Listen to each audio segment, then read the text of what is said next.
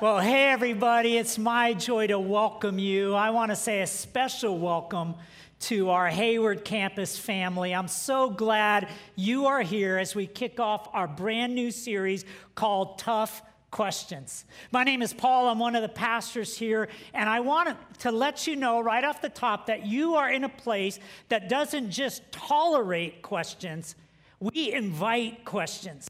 We believe that genuine faith is built on having a real relationship with God that must include open dialogue. And one of the best ways uh, that we grow spiritually is by wrestling with and working through the tough questions of life. So, what we've done is we've collected your tough questions, but before I answer any of those, I'd like to make a few disclaimers. If you'd open up your program and pull out the light purple sheet, we have an outline for our questions tonight.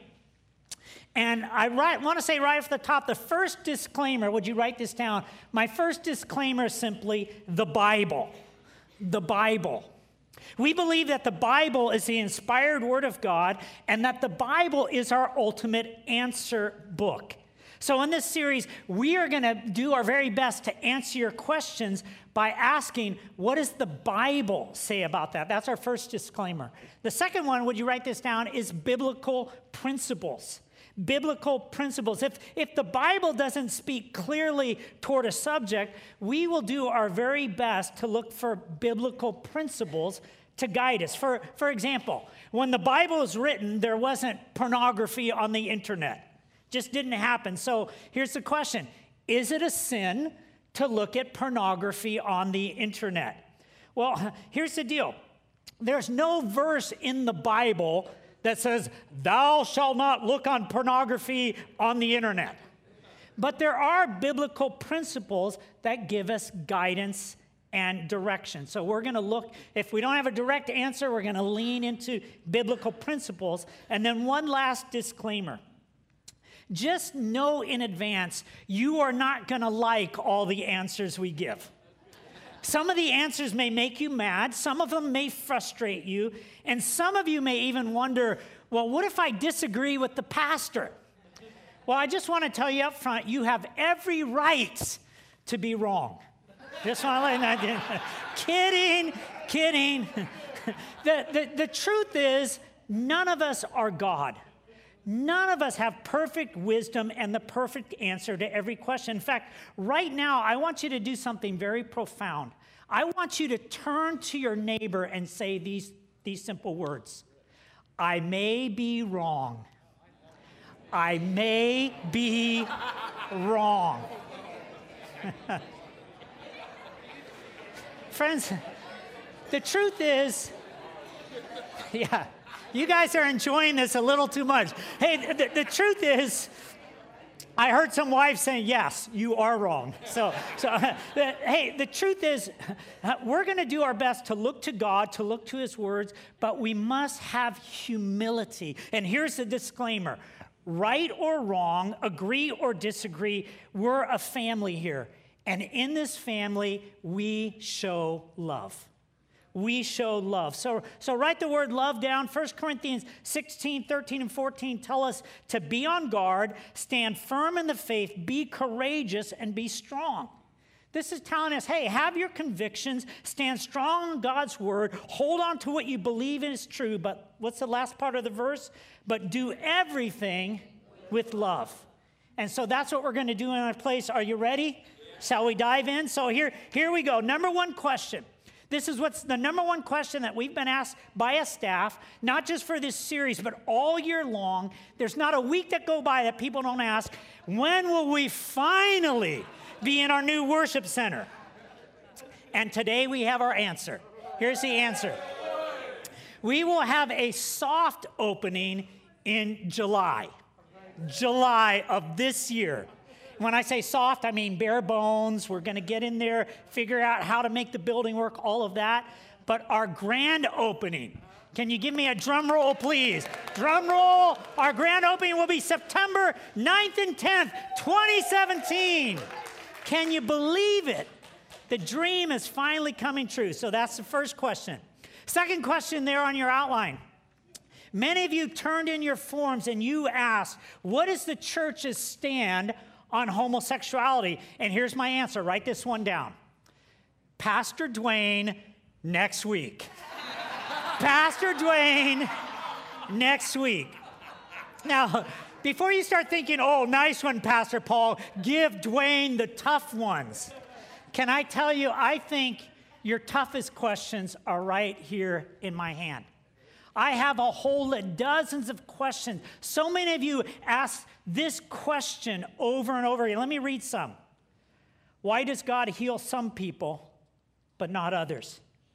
If God loves everyone, why can't He stop bad things from happening? Here's this next one Why me? Why does my life keep having challenges that cause me to be unhappy? Am I not a good person? Or what about this one? When children or teenagers suffer, like long term painful suffering, like cancer, mental illness, mental disorders, and other severe illnesses, what's up with that? I mean, this whole stack is asking the same question, the question that's there on your outline why do bad things happen? It's the question if God is so good, why do bad things happen? You know, the heart of this question is known in theological circles as the problem of evil. C.S. Lewis summed it up this way If God were good, he would wish to make his creatures perfectly happy. And if God were almighty, he would be able to do what he wished. But the creatures are not happy. Therefore, either God lacks goodness or power or both. Have you ever felt this way? Have you ever asked the question? Have you ever asked, why do our loved ones get cancer? Why do great couples who would be great parents have to suffer a miscarriage?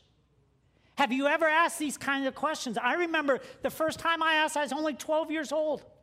My dad divorced my mom, abandoned our family, and literally at 12 years old, I shook my hand towards heaven. I said, God, if you're so good, why did you let this bad thing happen to my family?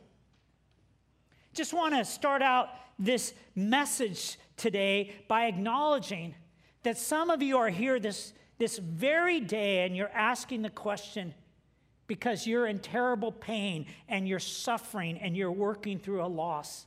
And I want to tell you, I do not take that lightly. I am going to answer this question the best way that I can. But I want to tell you on the front end, you're not going to like everything I say, and no matter what I say, I cannot make your pain and suffering magically disappear. You're not going to go at the end of my message, wow, Pastor Paul, that explains everything. I'm better now. Thank you. that will not happen. I'm going to answer it the best way I know how. And the best way I know how to do that is just to break down this question into bite sized chunks. So here's the question it starts out if God is so good, if God, here's the question, would you write this down? If God, here's the question Does God even exist? Does God even exist in the first place? This whole question about God's existence, it reminds me of the story of two young teenagers. Man, they were constantly getting in trouble. I mean, they were stealing stuff, getting in fights, ditching school, and, and these boys, their poor mom didn't know what to do. So she went to the local minister and she said, Hey, would you talk to my sons? Would you, would you just put a little fear of God in them for me? Because I can't control them anymore. The pastor said, Sure, I'll be happy to. I'll talk to one on Tuesday after school and the next one on Wednesday. So Tuesday afternoon comes, and the little boy goes to the church, and they sit him in the pastor's office.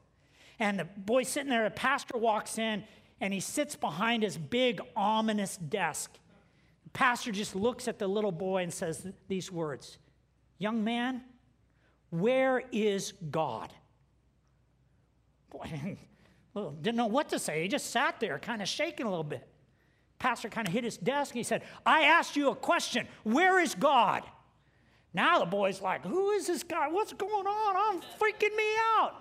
And the pastor stood up, banged his desk, and he said, I asked you, where is God?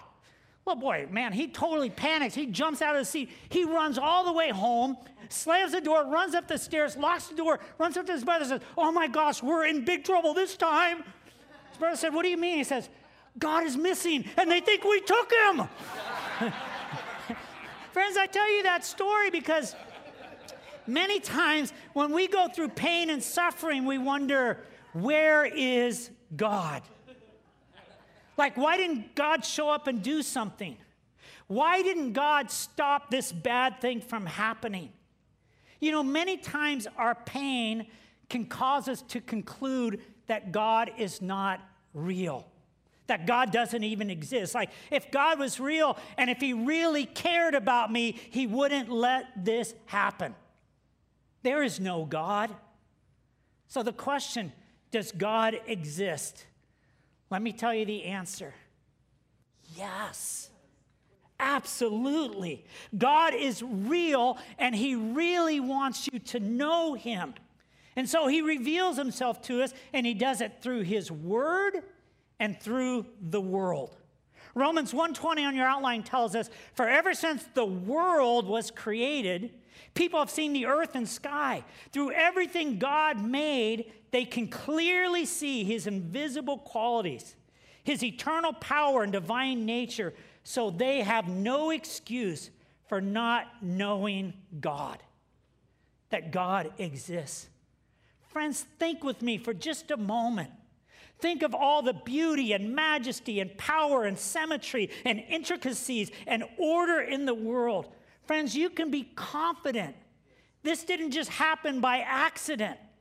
Philosopher William Paley wrote these words There simply cannot be a design without a designer. French philosopher Voltaire, on your outline, stated this. He said, If a watch proves the existence of a watchmaker, but the universe does not prove the existence of a great architect, then I consent to be called a fool. Let me, let me bring it down to our level. Let me put it this way. If you left for church this morning and your house was a total mess, a disaster, like dirty clothes everywhere, dirty dishes in the sink, garbage overflowing, beds not made. And then you went to church, but when you came home, your house was spotless. You would not conclude that, oh, there must have been a great earthquake or a tornado or some explosion. You would conclude that someone came in and they made order out of your chaos. In fact, on your outline, did you know that Charles Darwin himself, the father of evolutionary theory, from his book Origin of Species, he said this, and I quote To suppose that the eye, with so many parts all working together, could have been formed by natural selection seems, I freely confess, absurd in the highest degree. Friends, look around this world. Look around this room. Look at people, look at creation, the beauty, majesty, power, order, complexity. Design not only implies the existence of a designer, but it requires intelligent, an, intelligent designer known as God. The answer is yes, God exists. He created this world and He created you, and you are not an accident. Well, let's bite off the next chunk. If God is so good, it begs the question is God good? Is God good? A lot of people believe in God, but they look at all the pains and problems in the world and then they conclude, yes, God exists, but he must be a million miles away. Or, yes, God exists, but he's not a nice God. He must be a vengeful, mean God pouring out his wrath. I mean, how can you look at all the evil and bad stuff in the world and say that God is good? Well, friends, the truth is, we're not always very good judges of what is ultimately good. Let me see if I can explain it this way the difference between how a kid and how a father might look at three very simple things.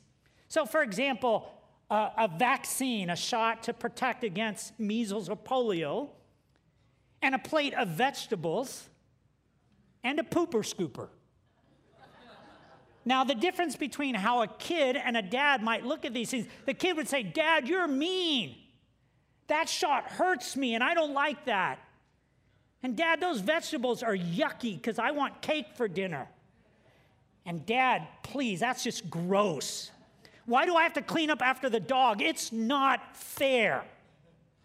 And then on the other side, the dad, our good, good father says, I know it hurts for a second, but this momentary pain will protect you for a lifetime. And I love you, and I want you to grow up to be strong and healthy and not be sick on junk food all the time.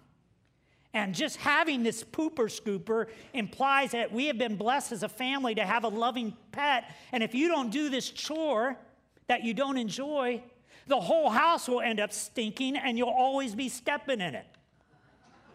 So here's the question Is the dad good or bad? See, sometimes we're not the best judges of what is good and what is not good. So let's apply this to God. Is God good? Well, God has chosen to reveal his goodness in two key ways his word and his son, Jesus Christ. And both of them clearly tell us that God is good. In fact, look on your outline in Psalm 118, verse 1. It says, Give thanks to the Lord, for he is what? Good. He is good. His faithful love endures forever. God's word tells us from beginning to end that everything God does flows from his total and complete, perfect goodness and love. And then God proved his word and backed it up by giving us his son. In fact, Romans 5 8 tells us this, but God demonstrates his own love for us, his own goodness in this.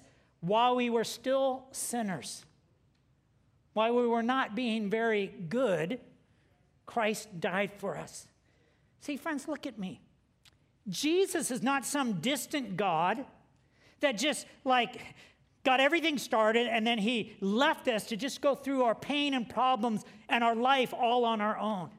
Jesus Christ entered in, I mean, all the way in, and he took the worst that the world had to offer. See, Jesus went through something really bad on the cross so that we could have something really good God's forgiveness and his gift of eternal life. Friends, listen to me. God exists, he's really good, but we still haven't answered the question why do bad things happen? And before I answer that, we have some other questions we want to wrestle with. So take a look at this. We call it the hot seat. Hey Crossroads, my name is Becca. I'm the junior high director here, and I'm with Mike Mason in the hot seat, and we're going to ask him some tough questions. Okay, Mike, your first question is Are faith and science incompatible? I think when people typically ask this question, what they're asking is Are faith and science enemies, or can they work together to demonstrate the glory of God in His creation? I think the answer to that is yes. Hebrews 11:1 teaches us that faith is the substance of things hoped for and the evidence of things unseen. And I believe that science is a way to explore and discover the creation that God has given us.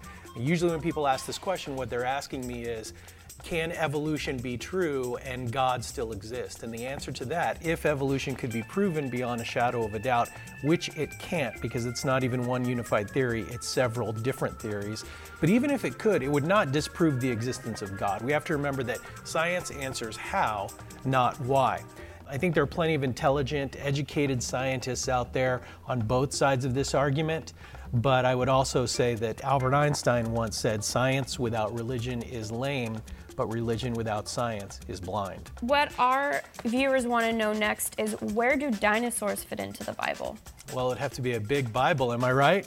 First, we have to address the age of the earth. That's a big question here. If you believe God created everything in a literal six day period, then you have a problem with a lot of the fossil record.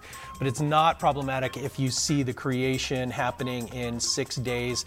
Um, remembering um, that in Psalm 94 and in 2 Peter 3 8, with God a day can be as a thousand years. And those are symbolic representations. They're not actually time spans. So a day to a God who's outside of time can be instantaneous, but it can also be a billion years long.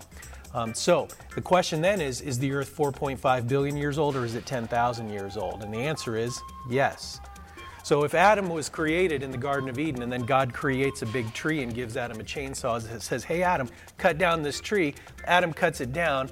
God says, Count the rings. There are 100 rings. So, how old is the tree? Well, it's 100 years old, but it's also just five minutes old because God just created it. So, really, the age of the earth to me is not a very, um, it's not an important argument to have with people. In Genesis, we see God create in order. First, we have plant life, then we have animal life, then human life. Um, so dinosaurs could fit in that sixth day of creation when God creates animals and then ultimately creates humans. Um, interestingly enough, many people believe that the Bible does describe a dinosaur in Job chapter 40. Now, it's God doing the describing, and he describes what seems to be a sauropod type dinosaur like a Brachiosaurus, but he does not ever describe man and the dinosaur in the same time period, so that's important to know. Interesting. Okay, your next question is why are there no female disciples? I would say really quickly there are female disciples. The New Testament is full of them. Now, none of the 12 apostles were female. However, that was simply just because of the culture at the time. Um, it would have impeded Jesus' ability to be respected. But if you look through the leadership, Paul mentions while greeting the members of the early church in the New Testament, there are many, many, many female leaders, and there's even one who is alleged as an apostle. Her name is Junia. Another question for you is Will our pets be in heaven? It is incredible how divided people are by this question. So we know animals are not created in the image of God. They don't sin and they don't bear moral responsibility. And so Christ did not die for the animals. That said, he didn't need to. And we do know beyond the shadow of a doubt that there will be animals in eternity. You can read that in Isaiah chapter 65, 23. If animals could make us happier in heaven, according to the Billy Graham Association, then they will be there. The real question is, will they be our animals? And that's here's an interesting take maybe all animals will be in heaven. If you check out Revelations 5:13, it implies that every animal ever created, even those which have died or under the earth, will be singing songs of praise to God. And we also read in Romans 8:21 that the creation itself will be liberated from its bondage to decay that we cause as humans and brought into the freedom and glory of the children of God. So what that means is it's very possible that all living things that God ever created will be with those of us who are his redeemed children in eternity. So, boom, facted. All right, thanks, Mike. You dropped a lot of information on us today. Thank you for sitting in our hot seat, and we'll see you next week. All right. So, guys, did you get it? Will pets be in heaven? If, if, if you didn't hear it, let me clarify. Dogs, yes. Cats, no. Just, hey, kidding, kidding. We all know cats go wherever they want, right? So, okay, let, let's come back and let's just summarize where we are. Here's where we are. If God, does God exist? He's real. Yes, He exists, and He wants to be real in your life. If God is so good, friends, He is good. He's your good Father, and He loves you, and we see that in Christ. If God is so good, why do bad things happen? Now, write this down. Why do bad things happen to good people? Now, first of all, I want to touch on this reason. It's such a big problem. I would argue because there is a lot of unintentional false advertising going on in churches and in Christianity. False advertising. Let me explain it this way. There are many churches who have boldly proclaimed that life is better with God. Life is better with God. And I want to tell you, I believe that with all my heart. We just need to make sure that we define better the right way. The problem is, so many people define better as meaning, well, that means I'll never get cancer. Yet we have some beloved brothers and sisters in our very church who love God, serve Him faithfully, and they're battling cancer. Or they define better as meaning, I'll never lose my job. Or if, if my life is better than God, they define better as meaning nothing bad will ever happen to my kids. And yet, one of the the, the men I admire most, not just in this church, but in the world, man, his son is going through a very difficult, painful time. You see, this idea that if I get God in my life, everything will get better and all my problems will magically melt away. That's simply not true, friends. And Jesus never said that. In fact, Jesus said the opposite. Look at what Jesus said in John 16 33. He said, In this world you will have what? That's the truth. That's the truth. In this world you will have trouble, but take heart. I have overcome the world. Do you know there's no promise that says if you do life with God, that it's going to be trouble free and it's always going to be better? If you believe that, you're going to have a problem when you go to heaven and you talk to Job. Job, who was blameless and upright in every way, and yet he lost everything that mattered to him for a season of life. And you're going to have a problem when you talk to John the Baptist, who prepared the way for Jesus, and yet he was beheaded in prison while Christ was nearby and who did nothing about it. Or you're going to have a problem when you talk to the Apostle Paul, who was as faithful as anyone can be, yet many times he was beaten and imprisoned and left for dead time and time again. And you're going to have a problem talking with our dear sister, Candace Wright Rendon. Candace became a committed follower of Christ right here at Crossroads close to 20 years ago. She grew in her faith. She became one of our key leaders, and then she moved away with her family to Oregon. Well, in the past several years, she has been fighting and battling for her life, battling multiple sclerosis. And just this week, out of the blue, she sent me this letter, and I'd like to read it to you now. She writes, I belong to Jesus, and I've been living for him for nearly 20 years. While living for him, there has been tragedy and triumph alike as God has watched over my family through it all. He made me be strong and kind with the heart of a servant. And there was fun and love and laughter, family and friends, and music and dancing with Louis. There's always been music and dancing. Then this happened. And over the course of just a few years, my framework has been nearly ruined.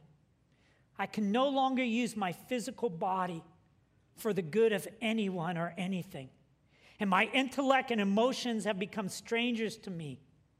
I have permanent brain damage and vertigo, accompanied by a loss of my wit and my words.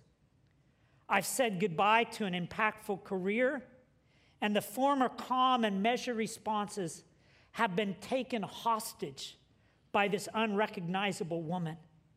This insidious illness continues to take my life as it progresses. And although I am but a shadow of my former self, I fight and mourn every loss with tons of sobs and waving fists and a prayerful, pleading heart. But make no mistake, friends. God is still good and God is still love and He is always faithful. He never changes. Jesus and I have been crying and grieving together as we pray and petition for a miracle. And when I feel and behave like I just can't go on, He goes on for me. You see, things look different from down here. And even though I vacillate between hope and despair, I experience joy in the margins and can clearly see all my blessings. See, friends, can I tell you, both Candace and Jesus tell us the truth that life is not always better with God if you define better as problem free and pain free. So let me give you the truth. Let me give you the Christian response of why bad things happen from the Bible. Would you write these down? The first reason, five major reasons. The first one is simply sin. We live in a world that is stained and corrupted by sin. The world is no longer the Garden of Eden. We are under the curse of sin, and therefore sinful things happen. Now, my observation of people is that most of us, we have this natural tendency to take credit for all the good things in our lives and then blame God for all the bad. See, most of the bad things that happen, though, can I tell you, have nothing to do with God. It's a result of sin and selfishness. Most of the evil that happens is a direct result of people willfully choosing to disobey God. It's not God's will that a family get killed by a drunk driver, or that a little girl get raped or molested, or that refugees get bombed by poisonous gas in a faraway country. That is not God. That is the result of sin. Secondly, would you write this one down? Because sometimes I have to tell you the truth. Sometimes it is God. Sometimes it's God's testing. One of my mentors once told me, he said this God is more concerned with my character than my comfort. And so there are times where God may allow or cause, depending on your theology, He may allow or cause challenging things to happen in your life because testing produces perseverance and character and faith. 1 Peter 1 7 says it this way The purpose of these troubles is to test your faith as fire tests how genuine gold is. And your faith is more precious than gold. And by passing the test, it gives praise, glory, and honor to God. And this will happen when Jesus Christ appears again. Now, the third reason that bad things happen is Satan, the attacks of Satan. If you are a Christian, you understand you have an enemy who hates God and who hates everything that God loves. And above all else, God loves you. So Satan comes to kill and steal and destroy. He comes to attack. 1 Peter 5 8 and 9 says, Be alert and of sober mind. Your enemy, the devil, he wants to devour you. The fourth reason, would you write this down, is free will. Free will. Friends, when God created you, he did not make you to be a robot, but to live in a relationship with Him. A relationship where you have the ability to believe and respond and to choose God's love or reject it. You see this ability to choose in Joshua 24 15, where the Bible says, Choose for yourselves this day whom you will serve. See, you have, you have a free will, an ability to choose.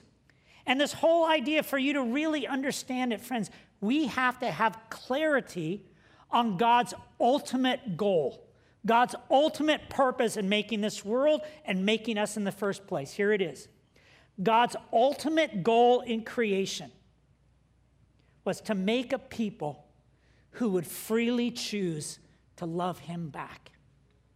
That's His highest value his greatest goal to make a people who would freely choose to love him back. See, God didn't want to create brainwashed puppets who just walk around saying, Praise the Lord, praise the Lord, praise the Lord. See, I love how Billy Graham says it on your outline where he says, Only voluntary love satisfies the heart of God. See, God wanted a people who would freely decide and choose to enter into a true love relationship with Him. And the very nature of that freedom implies the existence of things to choose between. See, if I'm really free to choose what is good, I must also be free to choose the bad.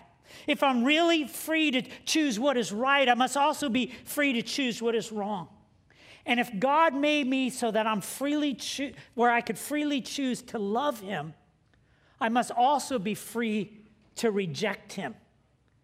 And that's exactly what happened in the fall.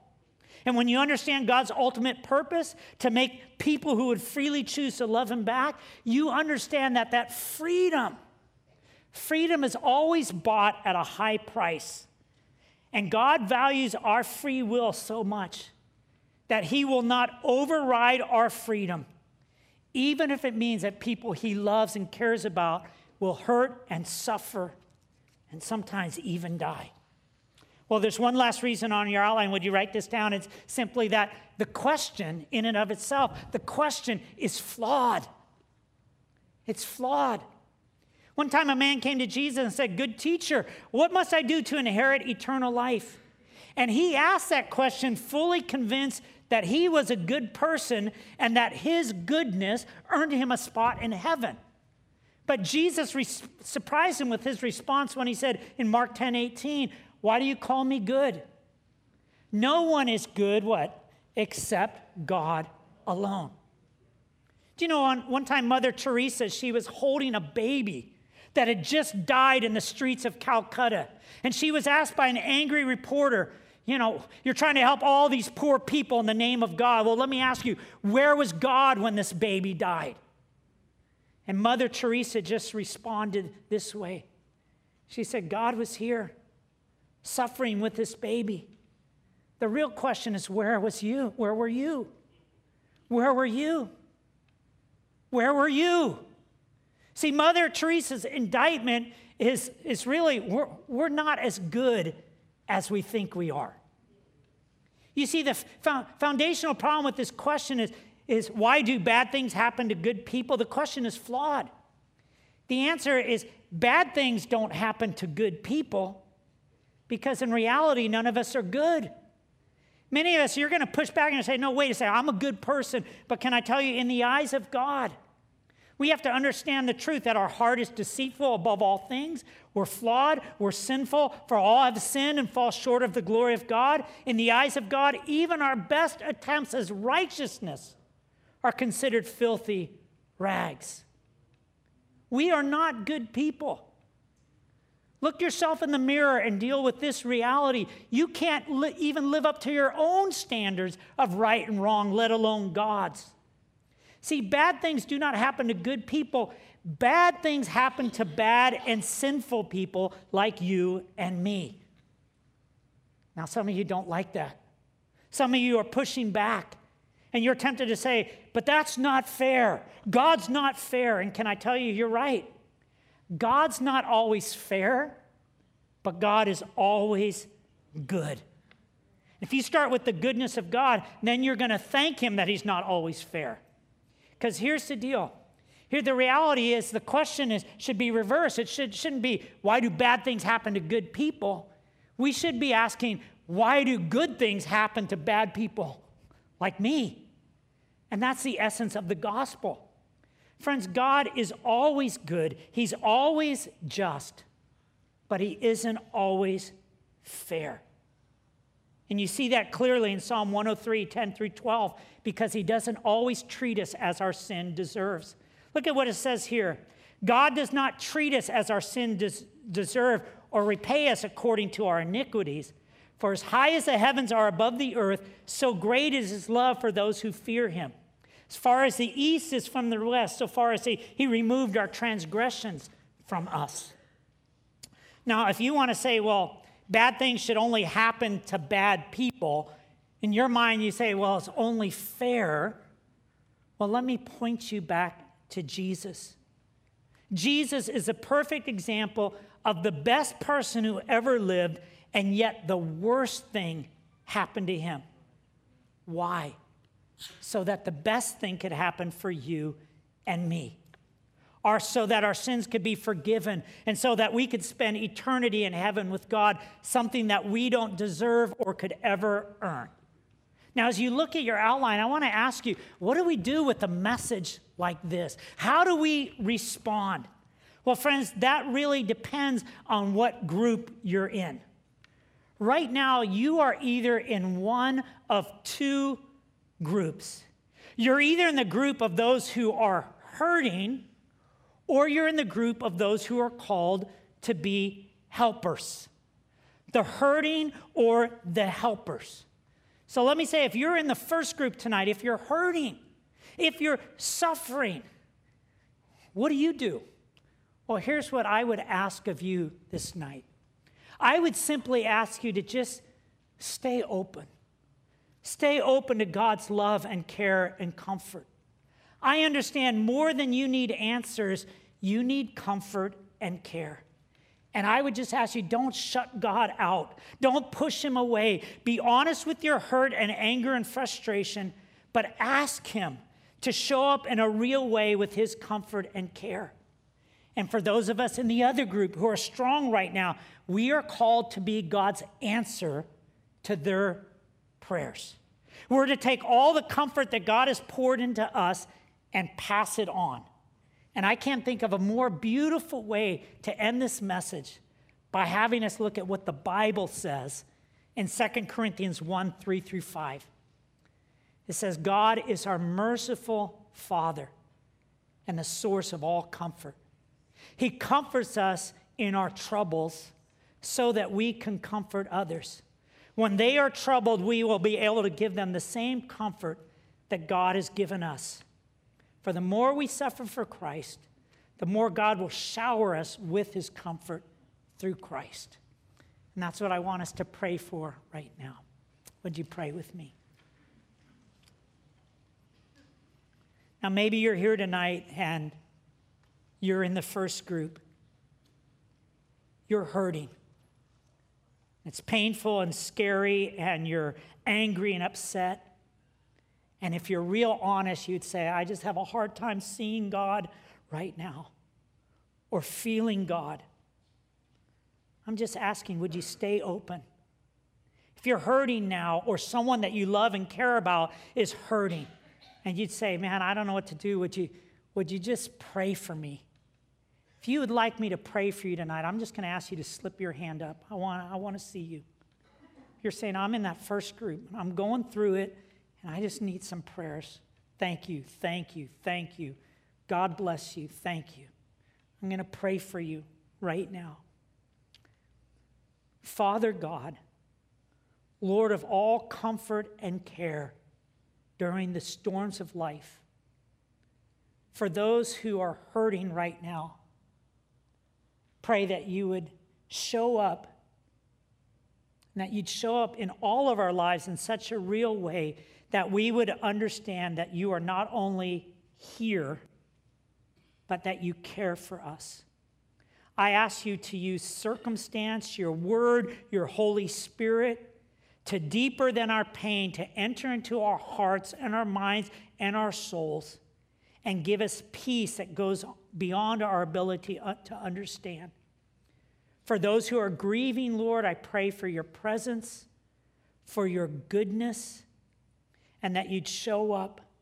And I pray for those of us who are called to be your church that we would actively be your loving embrace and your healing touch for those who are suffering. And I pray all this in Jesus' name. Amen. Amen.